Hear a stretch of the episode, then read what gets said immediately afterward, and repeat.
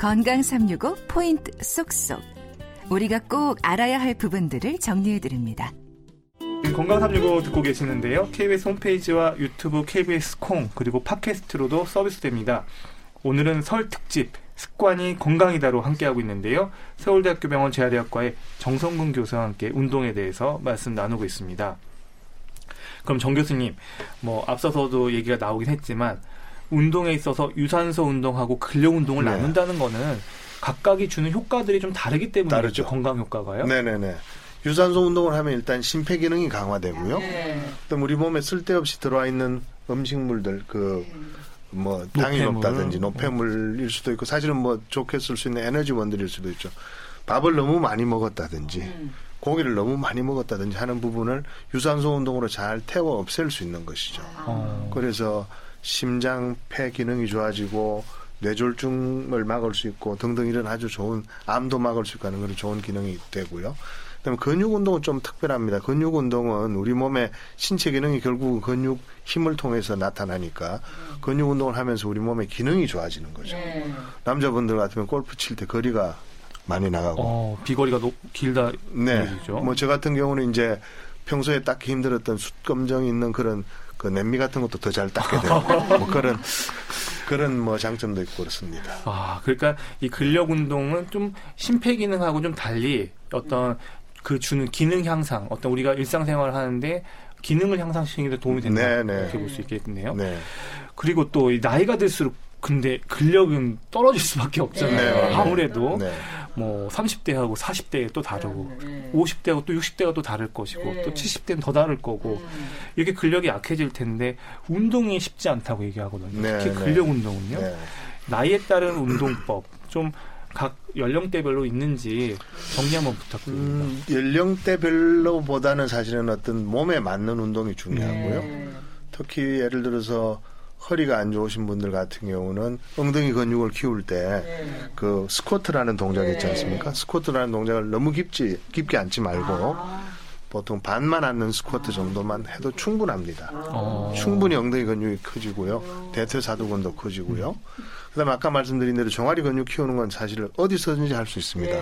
버스 기다리다가 지하철 기다리다가 뒤꿈치 들기만 꾸준히 하면 한 50회 정도만 해도 한 3주 정도만 해도요. 걸음거리가 달라집니다. 어, 그러니까 종아리를 그 뒤꿈치를 들었다 내렸다를 내렸다. 50회만 네. 반복해도 네. 3주만 해도 그게 달라진다. 네. 와. 지하철 기다리실 때. 어, 아니 이거 들으시는 분들은 좀 반드시 실천을 해서 그 몸의 변화를 좀 느끼셨으면 좋겠습니다. 그러면 이 노인들의 경우에 이제 노인들 얘기를 좀 해볼게요. 네. 척추 관절기에 좀 자신이 없고 네, 네. 좀 이거 하다가 부상을 당할까봐 네. 걱정되는 것도 사실이거든요. 이런 분들한테 어떤 조언이 가능할까요? 실제로 너무 많이 걸어서 이제 척추관 협착증이 더 심해지는 분들도 있습니다. 이제 그런 분들은 어떤 잘못된 오해를 하고 계시냐면 운동을 하는 중에 아프지 않습니까? 그러면 이 아픈 것을 내가 계속 운동을 해서 내 몸으로 이겨보겠다고 생각하시는데 그 부분이 잘못된 거죠. 어, 운동을 하는 중에 척추 관절이 아프다는 이야기는 그 운동을 통해서 척추 관절에 손상이 오고 있다는 뜻이기 때문에 그게 오기 직전까지 하셔야 됩니다. 그래서 어제 한 시간 반 걸었더니 오늘 아침에 허리가 너무 아파. 그러면 한 시간 반은 과한 것이죠. 어, 줄여나가야 됩니다. 그 줄여나가야 네. 된다. 그러면 또 이 노인분들 중에 만성요통 환자분들도 많으셔서 척추 관절에 통증이 있는 분들 또 가만히 쉬어주는 게 보호하는 방법이다 이렇게 얘기하시고 그래서 그냥 일정 기간 좀 쉬어야 한다 이렇게 얘기하시는 분들도 있던데요. 네. 이건 좀 어떻게 보면 될까요? 만성적으로 척추 관절이 아프신 분들은 사실 확 쉰다고 해서 뭐가 달라지진 않습니다. 그보다 더 중요한 것은 아까 제가 걷기가 만병통치약이라고 말씀드린 것처럼 걷는 동안에 가해지는 척추 디스크에 가해지는 충격, 무릎 관절에 가해지는 충격이 그 디스크나 관절에 있는 세포를 활성화시키는 걸로 되어 있습니다. 줄기세포 같은 걸. 그래서 치유하는 데 도움이 되는 거죠. 그러니까 걔네들을 활성화는 시키되 찌그러지지 않을 정도로 운동을 해야 되기 때문에 그 폭이 좁긴 합니다. 때로는 그게 5분일 수도 있고요. 때로는 어떤 분들은 30분일 수도 있고 하는데 5분씩 운동하고 그러고 나서는 쉬는 게 중요합니다. 우리 몸은요. 운동을 할 때 몸이 건강해지는 게 아니라 네. 운동을 하고 나서 쉴 때 건강해져요. 아. 운동은 스트레스를 막 가해서 약간의 손상을 가하는 거고요. 예. 그러고는 쉬는 동안에 몸이 그걸 힐링하는 거죠. 그러면서 몸이 튼튼해지는 거라 5분 운동하고 나서 예를 들어서 할아버지 같은 연세 드신 분 같은 5분 걷고 나서 그 다음에 허리에 쿠션 넣고 가만히 누워 계시는 동안에 디스크가 힐링이 일어나는 겁니다. 아, 그렇게 해서 치료가 된다 네. 이렇게 얘기를 해주셨고요.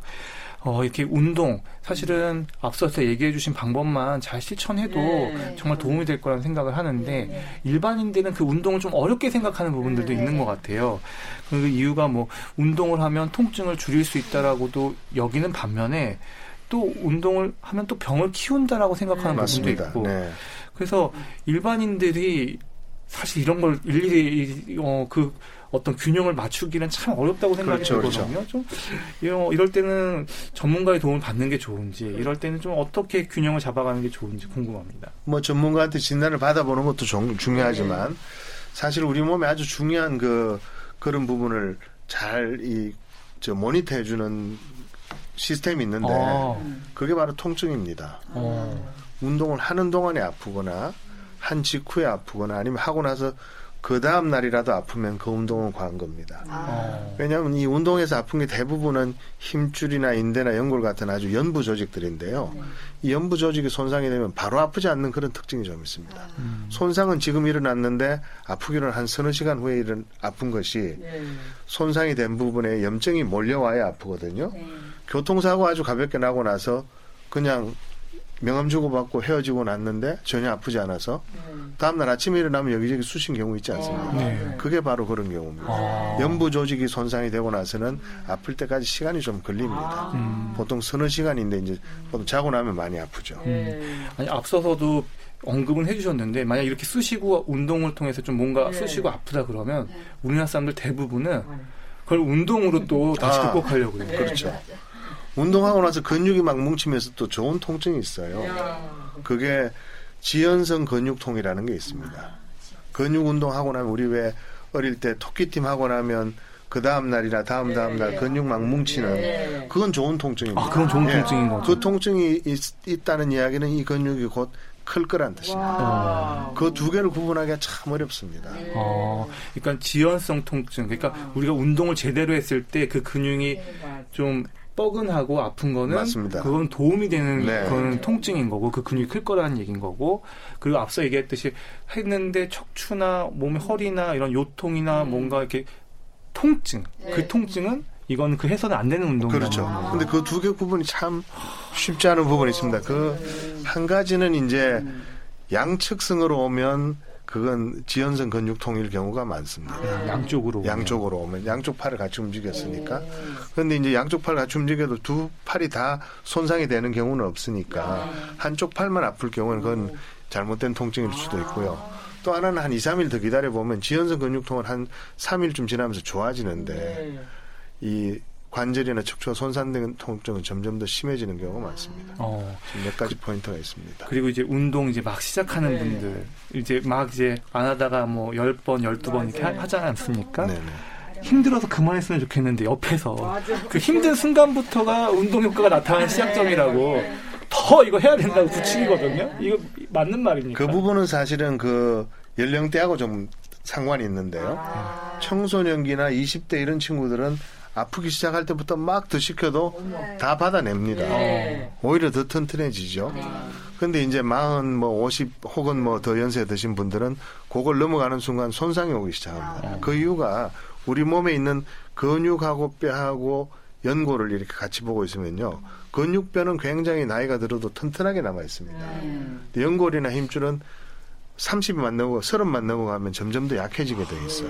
그러니까 근육이나 뼈는 강한데 연골이나 힘줄은 그 강한데 치이는 거죠. 어. 그래서 한 마흔이 넘어가면 운동해서 힘들면 아 여기까지 하고 좀 쉬었다 다시 하, 뭐 이렇게 하는 게 현명하다고 보시면 됩니다. 어, 그러니까 운동 중에 본인이 무리다 싶으면 멈춰야 한다. 네네네. 어, 이렇게 봐야 되겠네요. 그러면 운동 중에 아 이거는 워닝, 그러니까 위험 신호다 하는 그런 것들이 좀 정리가 가능할까요? 그게 사실은 아주 쉽지 않지만요. 당장 뭐 운동하다가 아프면 그건 음, 당장 그만해. 아프면 예, 아프면. 그만둬야 되는 거고. 예. 그리고 요즘에 또 가정에서도 할 수 있는 여러 가지 운동 기구들이 많던데요. 이럴 때 좀 조심해야 할 부분들은 어떤 게 있을까요? 어, 그 가정의 운동기구를 이제 음. 사다 놓으면 자리도 네. 차리, 차지하고, 네. 예. 그, 자리 차지하고. 그렇기 때문에 그 운동에 대해서 좀 익숙해지고 나서 기구를 네. 구입하는 게 저는 좋지 않을까. 아. 대부분 뭐 빨래거리로 쓰이고 네. 있는 분들이 맞아요. 빨래 봅니다. 널기도 하고 네. 그렇죠. 그러니까 본인이 어떤 운동에 익숙해지고 습관이 됐을 아, 때 네. 이제 집에다가 좀 맞습니다. 어, 놔두시는 것도 방법이겠네요. 그리고 또 어떤 분들은요 뒤로 걷는 게 좋다. 네. 그리고 나무에 등을 대고 치는 동작이 좋다. 어, 이런 분들 저도 봤어요. 그리고 네. 특히 어르신들 사이에서 이런 방법들이 네. 좋다고 네, 얘기하던데요. 마- 저도 많이 뵀습니다. 음. 뒤로 걷는 분들 많이 뵀는데요. 네. 그 그런 연구가 있습니다. 뒤로 걸을 때랑 네. 앞으로 똑바로 걸을 때랑 사용되는 근육이나 패턴이 다른가 해서 네. 본 네. 연구가 있어요. 네. 거의 비슷하다고. 아. 뒤로 걸어도 앞으로 걷는 거랑 거의 근육의 사용이 똑같기 때문에 굳이 넘어지거나 네. 뒤에서 뭐 트럭이 달려올 수도 있는데. 그건 안 하시는 게 좋고요. 네. 나무에 치시는 분들도 자주 뵀는데 음. 뭐 어릴 때부터 계속 치셨다면 뭐 치셔도 되지만 연세 드셔서 새로 치시기 시작하면요 그게 그 뼈가 약한 상태에서 치면 뼈 부러질 수도 있습니다 골다공증 있는 분들은 예 아니 이렇게 오늘 교수님 답변이요. 너무 어 이렇게 정보도 주시면서 이렇게 웃음을 주시니까 어, 웃음을 주체할 수가 없네요. 어 그러면 이제 일상에서 척추관절에 의한 운동으로 간단하면서도 효과적인 방법 소개 부탁드립니다. 첫 번째 걷기. 네. 30분 이상 걷기. 30분 혹은 그 이상. 그다음에 이제 스쿼트 아까 말씀드린 대로 엉덩이 뒤로 쭉 빼면서 반 정도만 살짝 앉는 스쿼트 하시고 그 다음에 플랭크라고 이렇게 엎드려 뻗쳐 있는 그런 자세가 있습니다. 혹은 엎드려 뻗쳐서 팔굽혀 펴기도 나쁘지 않습니다. 네. 그 다음에 아까 말씀드린 종아리 근육 강화하는 뒤꿈치 들기 네. 거기서 하나 빠지는 게 뭔가 하면 이 활배근 근육 강화가 참 어렵습니다. 네. 살려면은 이 철봉에서 이렇게 턱걸이 같은 걸 해야 되는데 턱걸이가 집에 없는 경우도 있고 해서 제가 최근에 하나 개발한 것은요 예.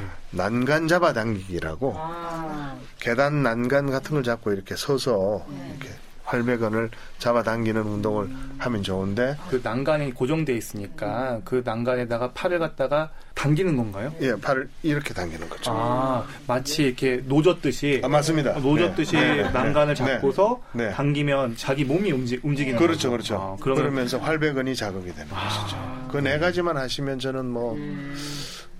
100살까지 아주 우와. 건강하게 사실 수 있을 것 같습니다. 네 청취자 여러분들께서도 네. 반드시 한번 실천해 보시기 바랍니다. 네. 건강 365설 특집 습관이 건강이다 운동과 올바른 운동법에 대해서 말씀 듣고 있습니다.